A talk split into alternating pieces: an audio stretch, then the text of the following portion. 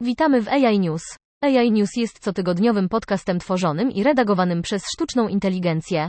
Sztuczna inteligencja jest przyszłością i jeśli chcesz być jej częścią, potrzebujesz dostępu do wszystkich wiadomości, jakie możesz zdobyć.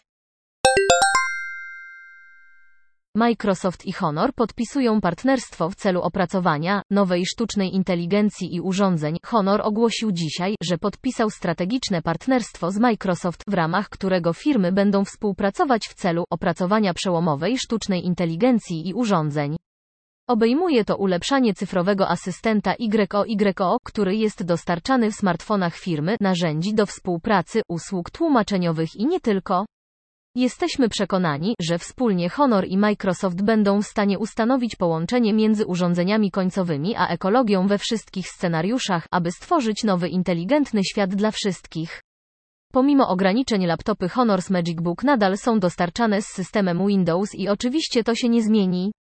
Jednak firma zaprezentuje Magic Book V14 podczas wydarzenia, które odbędzie się 26 września i będzie to jeden z pierwszych laptopów z systemem Windows 11.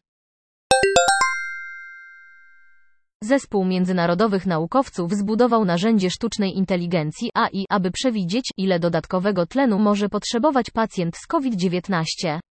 Gdy algorytm nauczył się na podstawie danych, analiza została zebrana w celu stworzenia narzędzia AI exam model elektronicznej dokumentacji medycznej EMR klatki piersiowej, które może przewidywać zapotrzebowanie na tlen szpitalnych pacjentów z COVID w dowolnym miejscu świat. Reklama zwykle w rozwoju AI, kiedy tworzysz algorytm na danych jednego szpitala, nie działa on dobrze w żadnym innym szpitalu. Opracowując model exam przy użyciu sfederowanego uczenia się i obiektywnych, multimodalnych danych z różnych kontynentów, byliśmy w stanie zbudować model dający się uogólnić, który może pomóc lekarzom pierwszego kontaktu na całym świecie, powiedział dr Itai Dayan z Mass General Bingham w USA, gdzie opracowano algorytm exam. Chiny zaproponowały nowe regulacje mające na celu wzmocnienie nadzoru nad algorytmami wykorzystywanymi przez firmy technologiczne, co jest ostatnim krokiem Pekinu w dążeniu do zacieśnienia kontroli nad branżą. Algorytmy prowadzące użytkowników do konsumpcjonizmu Chińska Administracja Cyberprzestrzeni CAC oświadczyła 27 sierpnia 2021 roku w oświadczeniu, że zainteresowane firmy muszą przestrzegać etyki biznesowej i zasad uczciwości. W Chinach państwowe media oskarżają cyfrowych gigantów o wykorzystywanie algorytmów do prowadzenia promocji i popychania użytkowników do konsumpcji. Jego udział spadł w piątek o 3,8% w Hongkongu, a notowany w Nowym Jorku tytuł spadł o 3,2% przed rynkiem. Grupa nie była od razu dostępna do komentowania.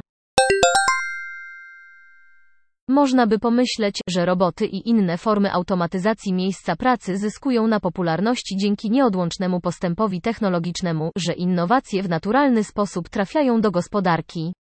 A stosunkowo starsza populacja Niemiec odpowiada za 80% różnicy we wdrażaniu robotów między tym krajem a USA.